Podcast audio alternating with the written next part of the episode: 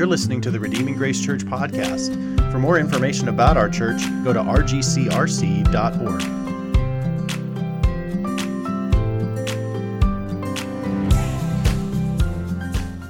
If you would, the rest of you would stand for the reading of Scripture. Our Scripture reading comes from John chapter 19, beginning in verse 16.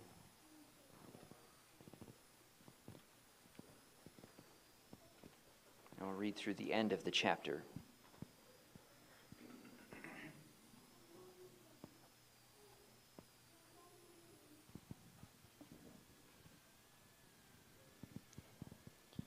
This is the word of the Lord. So he delivered him over to them to be crucified.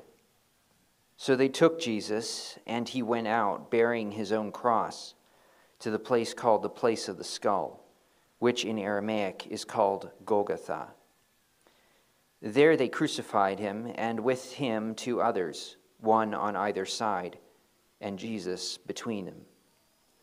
Pilate also wrote an inscription and put it on the cross. It read, Jesus of Nazareth, the King of the Jews. Many of the Jews read this inscription, for the place where Jesus was crucified was near the city, and it was written in Aramaic, in Latin, and in Greek. So the chief priests of the Jews said to Pilate, Do not write the King of the Jews, but rather, this man said, I am the King of the Jews. Pilate answered, What I have written, I have written. When the soldiers had crucified Jesus, they took his garments and divided them into four parts, one part for each soldier, also his tunic. But the tunic was seamless, woven in one piece from top to bottom. So they said to one another, Let us not tear it, but cast lots for it to see whose it shall be. This was to fulfill the scripture which says, They divided my garments among them, and for my clothing they cast lots. So the soldiers did these things. But standing by the cross of Jesus were his mother and his mother's sister, Mary, the wife of Clopas, and Mary Magdalene. When Jesus saw his mother and the disciple whom he loved standing nearby, he said to his mother, Woman, behold your son. Then he said to his disciple, Behold your mother. And from that hour, the disciple took her to his own home. After this, Jesus, knowing that all was now finished, said to fulfill the scripture, I thirst. A jar full of sour wine stood there, so they put a sponge full of the sour wine on a hyssop branch and held it to his mouth. When Jesus had received the sour wine, he said, It is finished. And he bowed his head and gave up his spirit. Since it was the day of preparation, and so that the bodies would not remain on the cross on the Sabbath, for the Sabbath was a high day, the Jews asked Pilate that their legs might be broken and that they might be taken away. So the soldiers came and broke the legs of the first and of the one who had been crucified with, and of the other who had been crucified with him.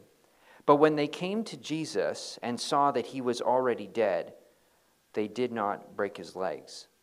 But one of the soldiers pierced his side with a spear, and at once there came out blood and water. He who saw it has borne witness. His testimony is true, and he knows that he is telling the truth, that you also may believe. For these things took place that the scripture might be fulfilled. Not one of his bones will be broken. And again, another scripture says, They will look on him whom they pierced. After these things, Joseph of Arimathea, who was a disciple of Jesus, but secretly for fear of the Jews, asked Pilate that he might take away the body of Jesus. And Pilate gave him permission. So he came and took away his body. Nicodemus also, who earlier had come to Jesus by night, came bringing a mixture of myrrh and aloes, about 75 pounds in weight. So they took the body of Jesus and bound it in linen cloths with the spices as is the burial custom of the Jews. Now, in the place where he was crucified, there was a garden, and in the garden a new tomb, in which no one had been laid. So, because of the Jewish day of preparation, since the tomb was close at hand, they laid Jesus there. This is the word of the Lord.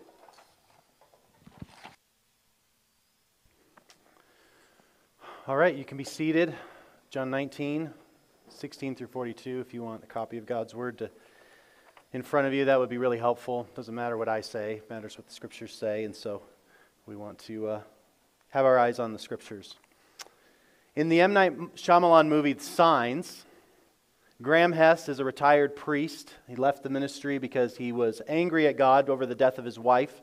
Didn't understand why his wife, who was killed by a drunk driver, pinned against a tree, and uh, just had, to, had lost his faith, had lost his desire for ministry, had lost his trust in God, and it seemed like life was falling apart. His brother lived with him, who was a, who was a failed baseball player, a power hitter, who, uh, who no longer could make it any longer, was living with him, and he had two kids as well in the movie. And one, his daughter has this like compulsive um, fear of germs where she drinks one sip of water and then leaves a glass. So there's just glasses of water everywhere in their house. And his son has this paralyzing asthma. And it seems like everything is just working against him and he's become very angry at God until all of a sudden they start to see crop circles develop all around the world and particularly right there. And it turns out there's an alien invasion. This alien invasion is coming to Earth, and these aliens are coming after he and his family, and they're holed up in the house, right? And uh, man, it just seems like things couldn't get any worse. Why is God doing this to them? And then there comes this moment where the alien captures the boy, and he's having this terrible asthmatic episode. And the alien is trying to spray poison gas to kill the boy, but the boy can't breathe. And then, as Graham Hess is standing there, it all clicks into his head the things, the dying words that his wife had said, his, his brother's power hitting um, strength, all of the glasses of water around the room, his son's asthma, all of a sudden it clicks in his mind that all of this has come together. All of these seemingly terrible things have come together to rescue his family. And it clicks in his head that he has heard that water is what dissolves the aliens. It, it's, it, it, they hate water. And so he cuts his brother in law loose, and all of these glasses of water ended up, end up being sprayed on the guy. He beats up the alien, and his son is saved because he can't breathe. And so, all of these things that had been working out in the movie, you have at the end, you have this kind of subtle signal as he puts on his priesthood robes at the end of the movie that his faith in God has been restored. And what looked like God was punishing him, what looked like was a complete disaster, ended up being the very thing. All of these random things ended up saving his family from the threat of the aliens. And likewise, what we have here in John chapter 19 is we have John standing at the foot of Jesus Christ's cross, and he is standing there giving eyewitness testimony that all of these things that have been happening through the Old Testament, all of these things that have been happening in the life and ministry of Jesus that seem totally random, are now coming together in perfect sequence to accomplish the salvation of humanity. And so we come to this point where this eyewitness, this John, is now, everything is clicking in his mind that all of these prophecies from the Old Testament, all these allusions to Old Testament symbols, as he's staring at the crucified Jesus, every word, every statement, every position, even the things that the soldiers are doing, are all clicking into place, and God has rigged the whole thing in order to bring about the salvation of mankind. And we're at the very crossroads where all of these themes, all of these prophecies are coming true in this moment. We have no less than 12 prophecies fulfilled in this short 26 verses. And John is going to pull it together. John doesn't do a lot of quoting from the Old Testament throughout his gospel. He does a lot of allusions to the Old Testament, but here he just relentlessly points out to us again and again how Jesus is the fulfillment, the saving power of God made manifest, and he's accomplishing it right here on the cross. So we are at the very center point of all of human history as we go through our Gospel of John. This is the most significant event that we're going to look at this week and next week in all of human history. In fact, we mark our years by Christ. We are in 2020, 2020 B, AD, following Jesus, and there's BC. Like this has literally split history. This is the focal point, the funnel point of everything that has been going on in human history, and the Old Testament tells us how God has done it. And that's what this is all about. All of Scripture, all of history is meant to draw every human eye, every human heart to what John is witnessing and bearing witness to in this moment, in these, on this day in the first century. It all funnels right here. The most significant message I could preach to you today will come from this passage right here the crucifixion and burial of the king. Remember earlier, Pilate confronted Jesus and said, Are you a king? And Jesus said, You said that I am. And he said, Well, why are your people turning on you? He said, If my kingdom is not of this world, if my kingdom were of this world, my, my, my, my disciples would be fighting. But because they're not, it's because I have an otherworldly kingdom. The disciples of Jesus are not fighting because Jesus himself is bringing in an otherworldly kingdom. We looked at that last week. So we're going to break this into two parts the crucifixion of the king in verses 16 through 20, or I'm sorry, I'm sorry 16 through 30. And then there's six parts that John uh, breaks his narrative into in, the, in that part. And then the second half, the burial of the king, 31 through 42, we're going to look at two breakdowns of that. So we're going to go very systematically through this because I want you to see what John is doing. But as we work through the system of this, I don't want you to lose in your mind the picture of Christ on the cross. When we're talking about crucifixion, we're talking about the fact that Jesus had been scourged. He had been, he had been whipped 39 times by a, what's called a, a, a cat of nine tails. And what it is, is it's these four, these nine strands of leather with pieces of bone and rock and metal. And Jesus had been struck across his backside all the way up and down with this thing. And those things would dig into the flesh, and as they ripped it back, he is literally shredded. He is literally a third of his body has been shredded by being, uh, by being whipped in this way. And then what they have done is they have taken him and they have nailed him to a cross. And they have driven nails through his wrists. You, you've ever hit your funny bone? Have you ever hit your funny bone, that nerve? Imagine a nail driven right through that nerve in your wrists. And now you're suspended from that and, and, and nail through the feet. And he is up and down. He is pulling himself up in order to breathe. Because what crucifixion does to you is it suffocates you. When you're suspended from your arms, you can't exhale.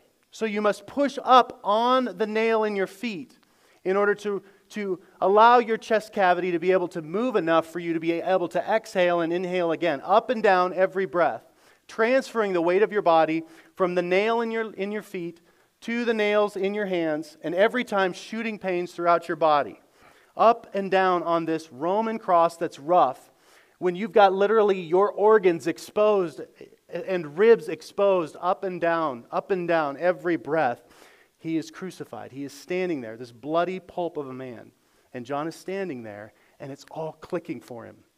What's happening in this moment? This looks like a brutal lynching of a criminal, but it's actually the payment for sin by the Son of God. And I want you not to miss that. As we look at this systematically, don't just look at, at this. I want you to keep that picture in your mind. John is standing there at the foot of the cross giving testimony to what is happening. And look at first the crucifixion of the king. Verse 16. The king is first of all condemned with criminals. Verses 16 through 18. Look at this. So he delivered him over to be crucified. So they took Jesus, and he went out bearing his own cross to the place called the place of the skull, which in Aramaic is called Golgotha. There they crucified him, and with him two others, one on either side, and Jesus between them. This is a fulfillment of Isaiah 53:12. He poured out his soul to death and was numbered with the transgressors. Yet he bore the sin of many and makes intercession for the transgressors. So he is numbered with the sinners. He is numbered with the worst of the worst.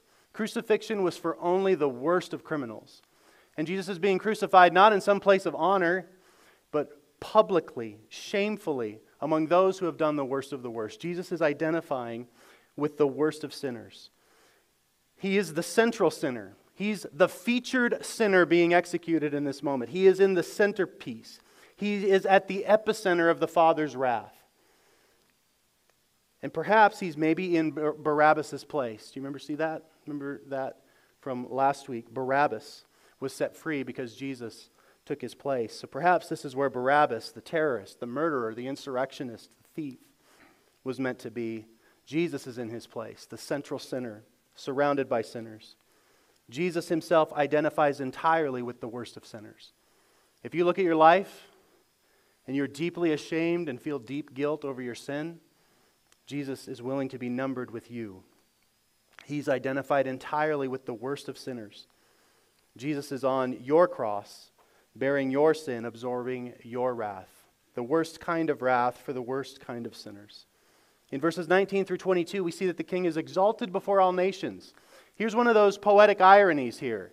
Here's one of those, those, those strange little like features that people, the people in the audience don't necessarily what's going on, but those of us looking at this through the eyes of John see the deeper, greater significance that's happening here. Look at verse 19. Pilate also wrote an inscription and put it on the cross. This was normal.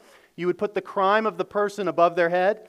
And then as you're crucifying them just outside the city gate, you're, you're crucifying them essentially along the interstate. You want everyone coming into your city to know this is what happens when you break the rules. And so what they have is they're crucifying these, these criminals publicly at the entrance of the gate as, a, as just a, a show of don't mess with us.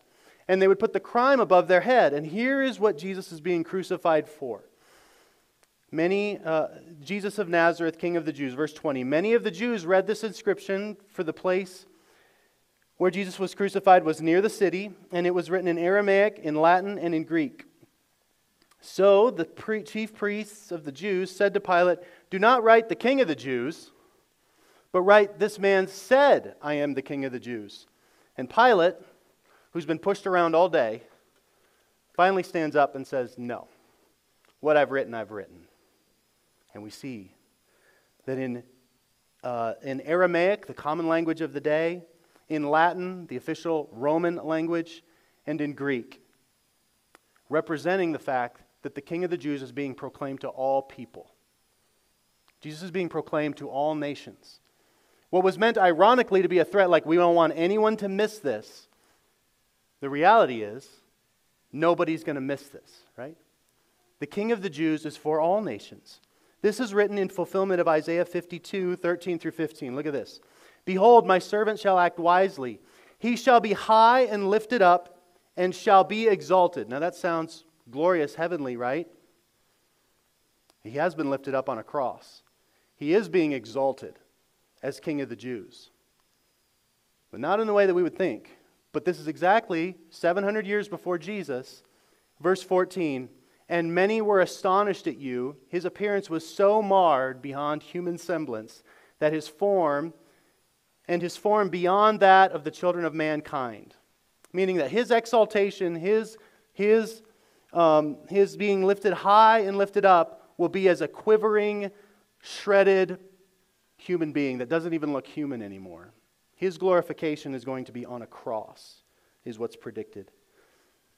Many were astonished with you, his appearance so marred beyond human semblance, and his form beyond that of the children of men. Verse 15 So shall he sprinkle many nations. Kings shall shut their mouth because of him.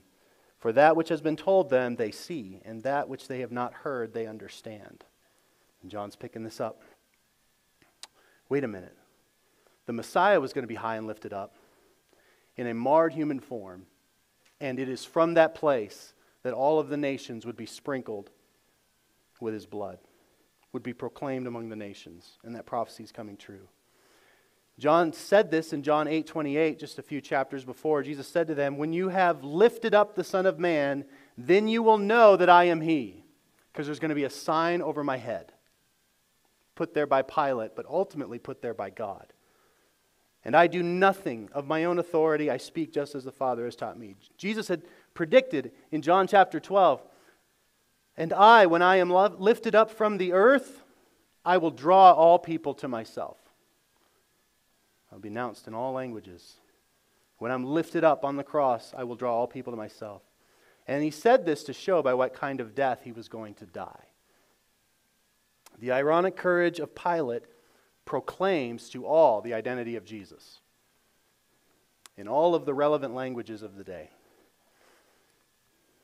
Jesus will be proclaimed in all nations and is being proclaimed in all nations, the King of the Jews. Look at verses 23 through 24. The king shamed fulfilling Scripture. Look at verse 23. When the soldiers had crucified Jesus, they took his garments and divided them into four parts, one part for each, of, for each soldier, also his tunic. But the tunic was seamless, woven in one piece from top to bottom. So they said to one another, Let us not tear it, but cast lots for it to see whose it shall be. This was to fulfill the scripture that says, They divided my garments among them, and for they, my clothing they cast lots. And so the soldiers did these things. So it was predicted in Psalm 22, which we read just a few minutes earlier, verse 18, that those who would execute the Messiah would divide up his garments among them, and for my clothing they cast lots. Now, the four parts his belt, his sandals, his head covering, and his outer robe. And then there was this fifth item that was of great value, woven in one piece. Everybody got a piece, but who's going to get that second piece? Who's going to get that? And so they cast lots. And so both prophecies of Psalm 22 are fulfilled. A thousand years beforehand, this was predicted that they would divide up the garments and cast lots for one of them. It's perfectly orchestrated right here. The king shamed, crucified naked, nothing left to his name. The reason they divide those things up is because nobody, he's not coming back off of that cross. He is giving it all, he is losing everything. And he is being shamed to the uttermost on the cross. There is nothing covering him. Remember back in the garden, humanity sinned and then felt shame and covered themselves up, right? Because in their sin, there was shame in their nakedness. Jesus now is bearing the shame of humanity in his nakedness on the cross for us, for all who would believe in him. You see the, the picture coming together? You see the puzzle pieces starting to fit together? Verses 25 through 27, the king decrees a superior family. This is fascinating. Look at this, verse 25. Let's just think about this for a moment. I won't go too far into this because I don't want to leave the cross, but Jesus does something very fascinating here. But standing by the cross of Jesus were his mother and his mother's sister, Mary, the wife of Clopas, and Mary Magdalene. Mary was a very common name back then. When Jesus saw his mother and the disciple whom he loved standing nearby, which is John himself, John and these ladies are all that's left. And John is standing there at the cross, and here's what Jesus said Jesus, when Jesus saw his mother and the disciple whom he loved standing nearby, he said to his mother, Woman, behold your son. And he said to the disciple, Behold your mother. And from that hour, the disciple took her into his home. There's two things. One, it's amazing that on the cross, bearing the wrath of God for all of human sin, Jesus still is thinking about his mother's care. He is that kind of Jesus that he cares about individuals. It's not here in John, but one of the other Gospels, Jesus gets into a conversation with one of the other thieves, right? And that thief says, Remember me when you come into your kingdom? And Jesus says, You'll be with me when you're in paradise. Even on the cross, bearing the weight of God's wrath, he is extending grace to individuals. Father, forgive them. They don't know what, you're, what they're doing. And he still, in this moment, cares about his mother. But here's the second thing that I think maybe it would be easy to miss. Jesus has four brothers and at least two sisters, according to Mark chapter 6 and Matthew chapter 13. They're all probably grown at this point. And Jesus on the cross does not entrust his mother to his biological family, but to who? His spiritual family. So, spiritual family is superior to biological family. Right? Because from that day, the disciple took her into his own home. The priority of the care of his mother was given to his spiritual family. I think we, as good American Christians, we love our families, family values, all that stuff. Important. I don't want to downplay that. But sometimes we use that as an excuse to not be as engaged in our spiritual family. And that is not the way of Jesus, to be clear. I might tomorrow spend my update video a little fleshing that out a little bit because as a youth pastor, I've seen this so much where biological family is used as a trump card to push and stiff arm and not be as engaged into our spiritual family, the superior family, in a way that is unhealthy. Now, you can go unhealthy the other way, but I don't think that's our issue. And I think we do a disservice to both families. So, isn't that fascinating? In this moment, Jesus hands off the care of his mother, not to his biological family, but to John, his spiritual family. And from that moment on, John takes her into his home. Look at verses 28 through 9, uh, 28 and 29. We see that the king thirsts, fulfilling Scripture. Verse 28 and 29. After this, Jesus, knowing that all was now finished, said, To fulfill Scripture, I thirst. A jar of sour wine stood there, and they put it on a sponge full of sour wine on a hyssop branch and held it to his mouth. Jesus is mindful of Scripture, knowing that there's still a few boxes that need to be checked, and himself cries out genuinely, I thirst. Because he knows that he still has Scripture to fulfill. There's so many things that have been fulfilled along the way, but he still is checking the boxes. This is in fulfillment of Psalm 69 21. They gave me poison for food, and for my thirst, they gave me sour wine to drink. Again, a thousand years before Jesus, this would happen at his execution. And verse 30 the king finishes work, finishes his work, and dies. Verse 30 When Jesus had received the sour wine, he said, It is finished. It's one word, one word in Greek, tetelestai. Then he bowed his head and gave up his spirit. The word tetelestai means completed or accomplished. It's not the sense of Jesus going up there and go, Well, I'm finished, as if it's a, a declaration of defeat. It's a declaration of victory. This is not, I'm finished, I'm overwhelmed, I quit, I'm out. This is, I have conquered, I'm victorious, the transaction is complete. And then he gives up his spirit. They didn't kill him, he gave his life. He gave his life. John says, uh, uh, Jesus says this. Um, oh, actually, I have the wrong one here, the wrong scripture. But this is to fulfill Psalm 22 31. The very last verse of Psalm 22, which is a beautiful description of the crucifixion of Jesus, a thousand years before it happened, hundreds of years before crucifixion was invented, it was described in Psalm 22 31. And the psalm concludes with this line And they shall come and proclaim his righteousness to a people yet unborn, that he has done it. Tetelestai. He has done it. He has completed the transaction. He has drank the cup of wrath that the Father has given him. He has completed the redemption of his people.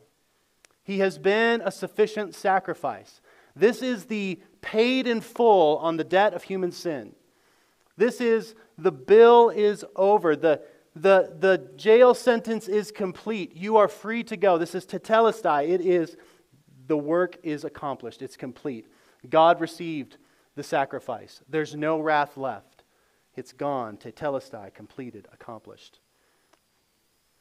John 17, 4. I glorified you on the earth. This is Jesus praying to the Father, having accomplished the work that you gave me to do. Luke 23, 46. Then Jesus, calling out in a loud voice, said, Father, into your hands I commit my spirit. And having said this, he breathed his last. He died of his own free will. He died not one minute too soon, not leaving one penny of redemption unpaid fully paid, and then he gave up his spirit. He finishes his work and he dies. Which then brings us to the burial of the king. In verses 31 through 42, I want to break this into two parts. First, the king is pierced, fulfilling scripture. Look at verse 31 through 37. Since it was the day of preparation, so that the bodies would not remain on the cross on the Sabbath, for the Sabbath was a high day, the Jews asked Pilate that their legs might be broken, that they might be taken away. Because you smash their legs, they can no longer push up to breathe, and they suffocate, they die very quickly. You watch them suffocate for the next few minutes, and then it's over. So the soldiers came and broke the legs of the first and on the other who had been crucified with him. But when they came to Jesus, they saw that he was already dead. Now think about this for a moment. They're on either side of him, which means that they broke the legs of the one, walked past Jesus with the club, and broke the legs of the other one. Now, if you're wanting to end the day, don't you just quickly, don't you, you don't waste the time to go around, right? They break the one, break the other. God orchestrated this that they would do this weird thing. And then what happens here is they come to the middle one, the most inefficient way, right? Like to go around and then come back to the middle one. So the soldiers came and broke the legs of the first and of the other who had been crucified. But when they came to Jesus, they saw that he was already dead. They did not break his legs.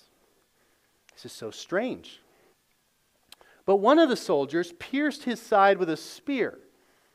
You don't do that. That's breaking protocol. They're breaking protocol in two ways here. They didn't break the legs, they didn't need to, so I guess that's okay. They pierced his side. Uh, that's not what you do. And at once there came out blood and water. He who saw it has bore witness. He's like, I'm telling you, I was there. This is John going, I'm telling you, this happened. He who saw it bore witness. His testimony is true, and he knows that he's telling the truth that you may believe. So he's like, this is incredibly significant what happened here. For these things took place that the scripture might be fulfilled. Not one of his bones will be broken. And again, another scripture. They who look on him whom they have pierced. So, this, there's all kinds of scriptures going on right here. There's all kinds of Old Testament passages that are coming here. Let me just throw a bunch of them out to you. I think I put a list of them up there. I couldn't put all the text up there because it was too much. First of all, Deuteronomy 21, 22, and 23. If a man has committed a crime punishable by death and he is put to death, and you hang him on a tree, his body shall not remain all night on the tree, but you shall bury it the same day, for the hanged man is cursed by God. Jesus is being cursed by God on the cross. And they need to take him down. So they actually are following Scripture by wanting him taken down before nightfall. Now we also have the picture of the Passover lamb. Exodus 12 46. The blood of the lamb it shall be eaten, the lamb shall be eaten in one house. You shall not take any of the flesh outside of the house. This is when the, the angel of death was going to pass over, and they had to take the blood of a perfect lamb and put it on the doorpost, and then they had to bring the lamb inside and they had to consume it. And here's what it says It shall be eaten in one house. You shall not take any of the flesh outside the house, and you shall not break any of its bones. And that was to point to the day when Jesus would be on the cross, and it would be his blood. And it's not the angel of death, but actually the wrath of God that would pass over those who are sprinkled with his blood by the Lamb who does not have his bones broken. As they celebrated this again and again every year at Passover, Numbers 9 12, they were to remember the unbroken part, the unbroken part of the Lamb, because that was meant to be a pointer forward to redemption. God was putting these little nuggets so that they would see Jesus and recognize that God, his, God's redemption has always been pointing to Jesus and from Jesus. Numbers 9, 20, 9 12. They shall leave none of it until morning, nor break any of its bones, according to the statute of the Passover, that they shall keep it. So, John's prophecy in John 3 Behold the Lamb of God who takes away the sin of the world. Behold the Passover Lamb who will give his life, the perfect one, who will shed his blood to forgive sins so that the, the wrath will pass over.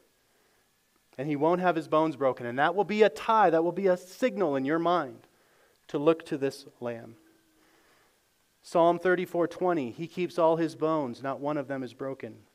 Zechariah 12:10, and I will pour out on the house of David and the inhabitants of Jerusalem a spirit of grace and pleas for mercy, so that when they look on him, on him whom they have pierced, they shall mourn for him as one mourns for an only child and weep bitterly over him as one weeps over a firstborn. So there'll be a grief in looking at the cross. But there will also be that is how the grace is poured out, according to Zechariah 12:10. He will pour out a spirit of grace and mercy as they mourn bitterly over the one who was crucified. Right? It was my sin that held him there. And that deeply grieves me. And yet there's grace and mercy and joy in that my sin is dealt with there. Zechariah 12, 10. And then the fulfillment of Psalm 22, 14. I am poured out like water. What flowed from Jesus' body? Blood and water. I am poured out like water, and all my bones are out of joint. My heart is like wax, and it is melted within my breast. He's the Passover lamb. He gives the blood for the sacrifice. Without the shedding of blood, there's for no forgiveness of sins. And the cleansing water comes from him as well. The angel of death passes over this Passover lamb. Blood and water flow from him. In the Old Testament, remember, they struck the rock, and the rock was split, and water came out. 1 Corinthians tells us that the rock was Christ, that the living water would come from the one who was struck, that one being Christ. And then look at verses 38 through 42. We see the king buried with appropriate honor. This is super surprising. Verse 38 After these things, Joseph of Arimathea, who was a disciple of Jesus, but secretly for fear of the Jews, asked Pilate that he might take away the body of Jesus, and Pilate gave him permission. So he came and took away his body. Uh, one of the other Gospels says that Joseph was part of the ruling council. So he was, he was in the mix of this thing. He wasn't giving consent, but he also wasn't brave enough to stick up for Jesus. So he's part of the elite here. But here, at the death of Jesus, he now has the courage to go to Pilate, who just crucified Jesus, and says, Hey, can I honor that man? it's a dangerous thing. He came and took the body away. Nicodemus, also. You remember Nicodemus? John chapter 3, he came by night. The Pharisee came to Jesus. And Jesus challenged him on some things and said, If you want to enter the kingdom of heaven, you must be born again. And Nicodemus was confused, and you really can't tell at the end of the conversation whether Nicodemus gets it. But look at this. Verse 39 Nicodemus, who had earlier come to Jesus by night, came bringing a mixture of myrrh and aloes, about 75 pounds in weight. It's a lot of perfume. So they took the body of Jesus and bound it in linen clothes with the spices, as is the burial custom of the Jews. Now, in the place where he was crucified, there was a garden, and in the garden, a, a tomb in which no one had yet been laid. So, because of the Jewish day of preparation, since the tomb was close at hand, they laid him there. It's in a garden.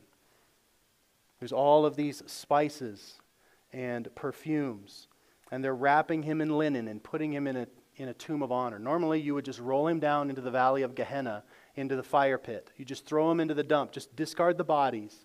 But Jesus is buried with honor. The reason that there's so much perfume and aloes and why John is so specific to give you the weight is that this is a king's burial. Nicodemus has gathered the supplies to go, this was a king who died. This was a king, and he's going to be buried with honor.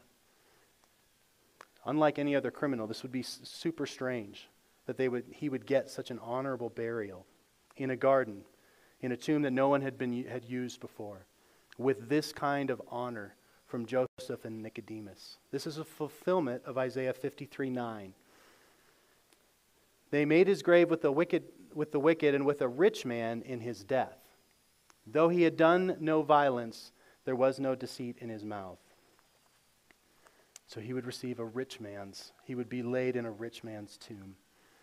Joseph of Arimathea is mentioned in all four of the Gospels. Nicodemus, a Pharisee, a member of the ruling council, and the point that Jesus is that John is bringing is that this is exactly what you would do at the burial of a king. And that's the point. This was far more than was required for an ordinary burial. So Joseph and Nicodemus, these two secret by night disciples, are fulfilling Scripture by their honor of Jesus. Coming out of the shadows, being willing to be identified with the one who had just been crucified. Coming out of the shadows at his death and giving him an honorable burial. So let me just conclude with a few things for us to think about. First of all, the king and his death and his resurrection is for everybody, not just for Israel. It's for everybody. The famous painting by Rembrandt called The, Ri- the Raising of the Cross, he painted it in 1633. It's a portrait of Jesus on the cross. It's the portrait of this moment right here. And if you look at the painting, there's a man in a blue turban who's actually Rembrandt himself. And everyone that looks at the painting is to realize that Rembrandt, Rembrandt saw himself at the cross. And we're to see ourselves at the cross. Every single person should see themselves at the cross with John. It was my sin that Jesus is paying for. And when he says, It is finished, that's for me. And when we're standing there, Jesus puts us into a new family. Care for one another, love one another.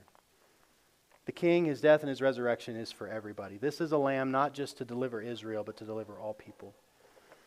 All of history, this is second, all of history, as demonstrated in the Old Testament, is funneling to this one moment of King Jesus on the Roman cross. All of history. Likewise, all of your life is funneling you to Jesus. You will stand before him one day. You will bow the knee to him one day. Those who bow to him in faith now will receive his reward. Those who refuse to do so will receive his judgment. All of human history is funneling you not just to the cross, but one day to Christ in eternity. And what you do with Christ on the cross is going to determine what kind of verdict and experience you'll have when you see him then. Twelve times in the Old Testament, John quotes and alludes to the Old Testament in these short verses so that we would see that all of history and indeed all of our lives is to bring us to the point of the cross. And there we must determine what we will do with Jesus. Also, at the cross, Jesus is establishing not just a new and better kingdom, but a new and better family. A new and better family. We belong now to one another. A new and better family.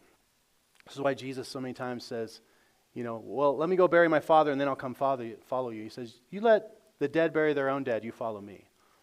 It seems a bit harsh, but the reality is, is there is a new and better kingdom and a new and better family that requires our allegiance.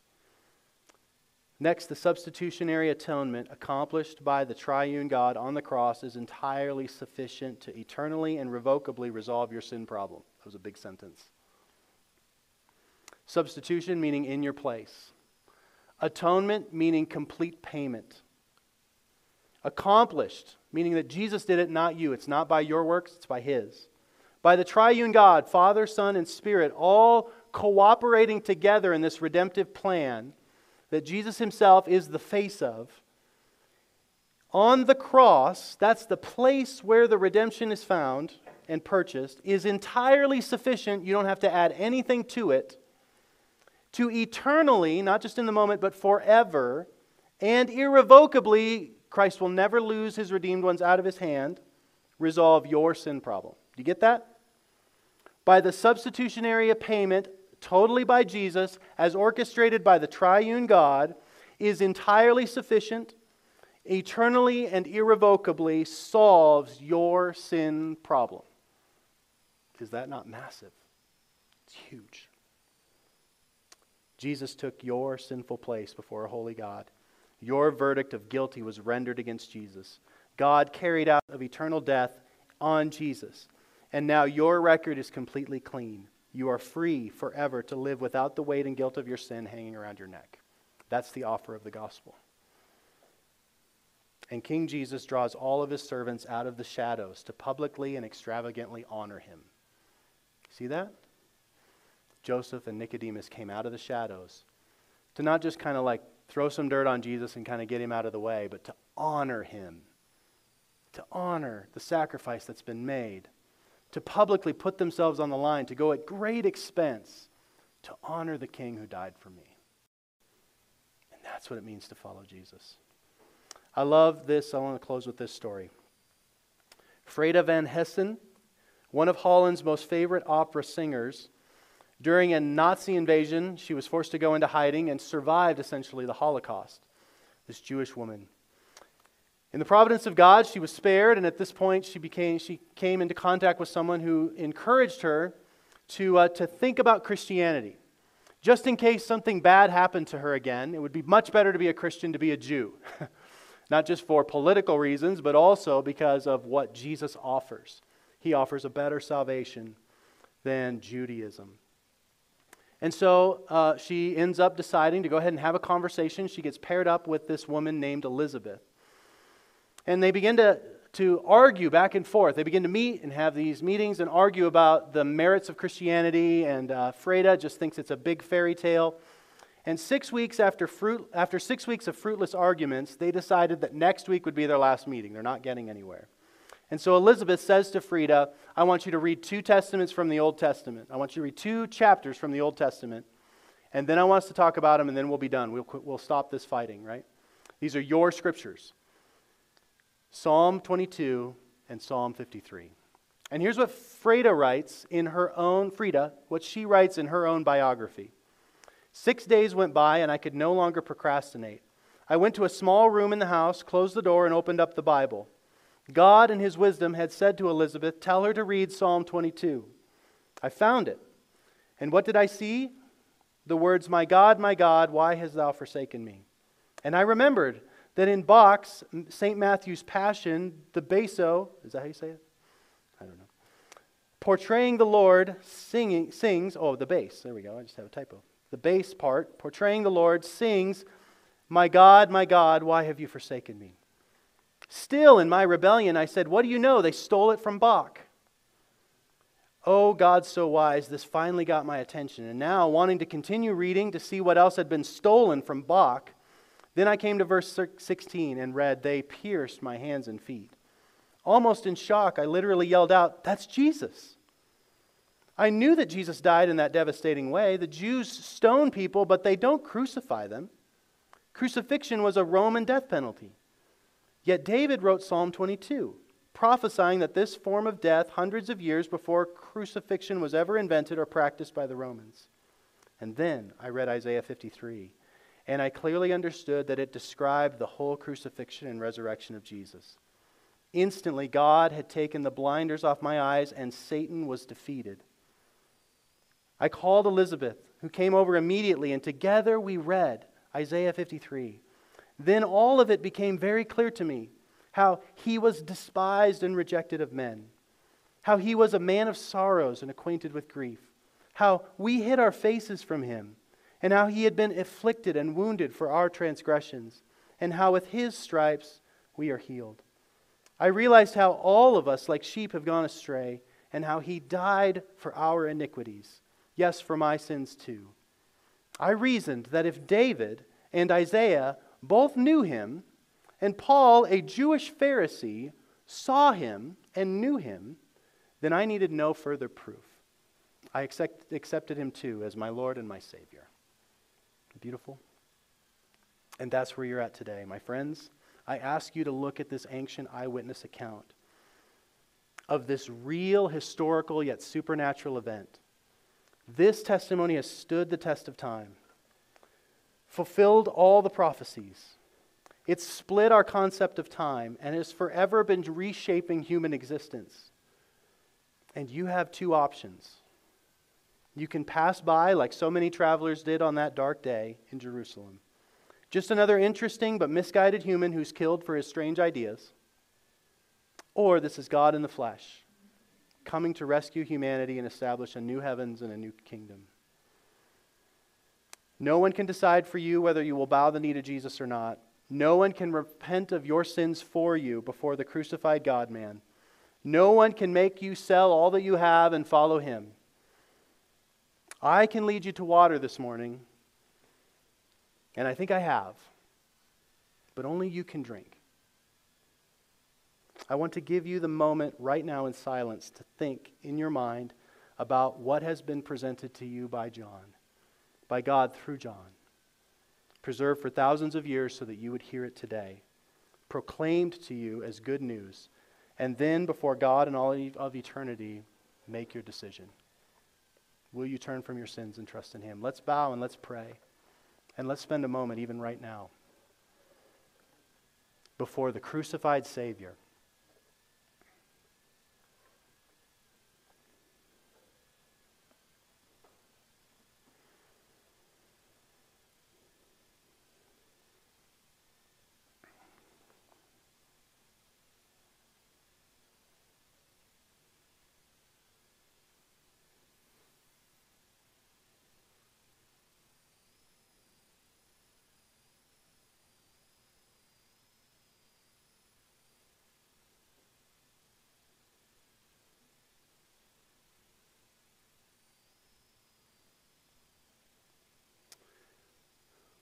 Oh God, thank you for these words.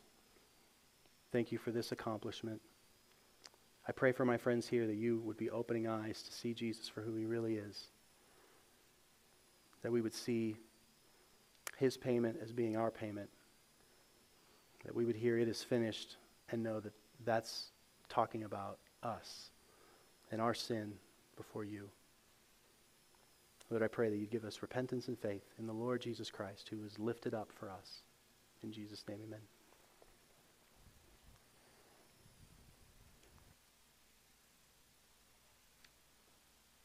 You guys can stand. um, God's done quite a work and moved me this morning just listening to the message, and I just wanted to share with you something that He put on my heart. Uh, but I really hope you see how great God is, how great His love is, how deep it is, and how wide it is, and how tall it is, and how inclusive it is, and how beautiful it is. He loves you. And I pray you find rest and peace in that grace and in that love. How beautiful is His majesty. And I pray you really behold it for what it really is.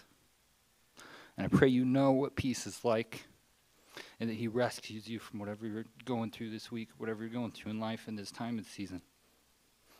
That God loves you no matter the circumstances.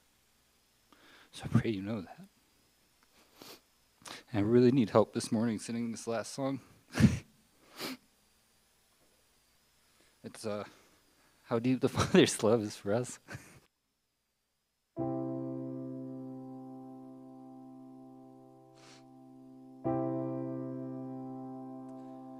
I forgot.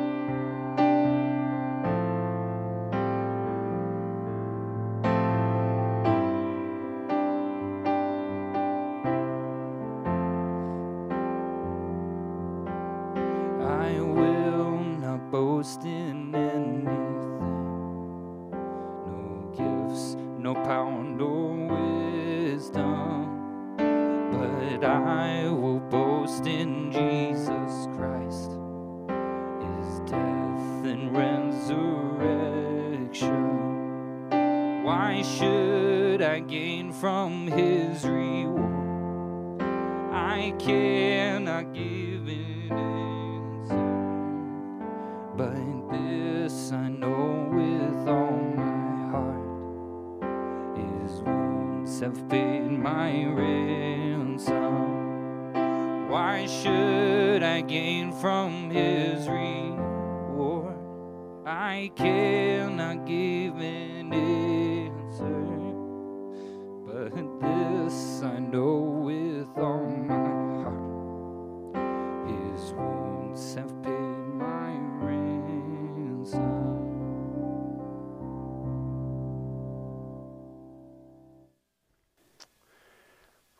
normally have a Q&A time, but I think I'm just going to close this out. And so if there is any of you that need prayer or you have a question, uh, you can certainly send those to me, and I'll be hanging out as well. And so we don't have to tear down today at all, so you have a little bit extra time just to connect with one another. And I would encourage you to, um, uh, if you need someone to pray with you, or you just have something you want to share with someone, um, don't don't waste this opportunity to do that. So um, our um, benediction today comes from Galatians 2:20.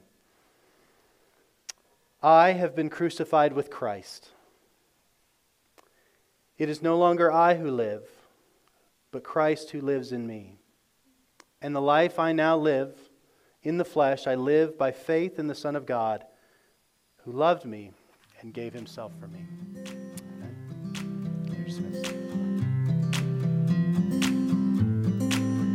Thank you for listening to the Redeeming Grace Church podcast. For more information about our church, go to rgcrc.org.